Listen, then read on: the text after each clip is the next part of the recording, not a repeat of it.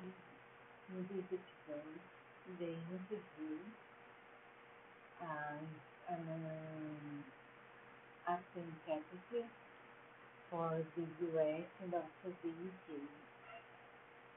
And he, in the beginning of this year, he was, he received some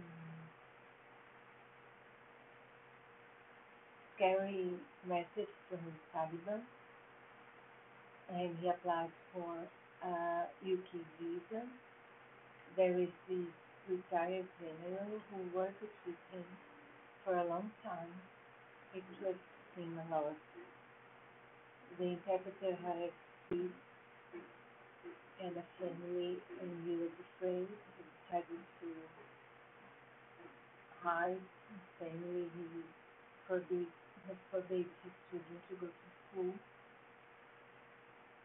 and after the invasion of Kabul and the president leaving, then he was more scared because he promised visa, with his visa, was finally denied because they said he had um, bad associations with people in Afghanistan and he was really scared because there were people from the Taliban who came for him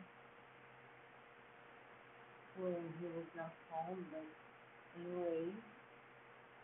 And finally, I I read that he was rescued by the USA government, which is a good end anyway, but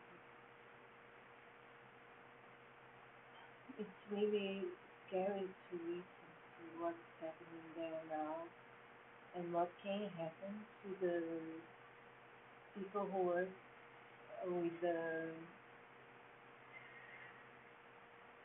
um, West countries and now if they are not allowed to to escape and also to all the people that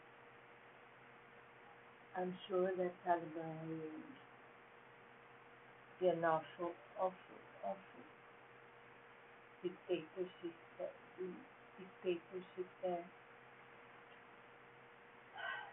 Terrible.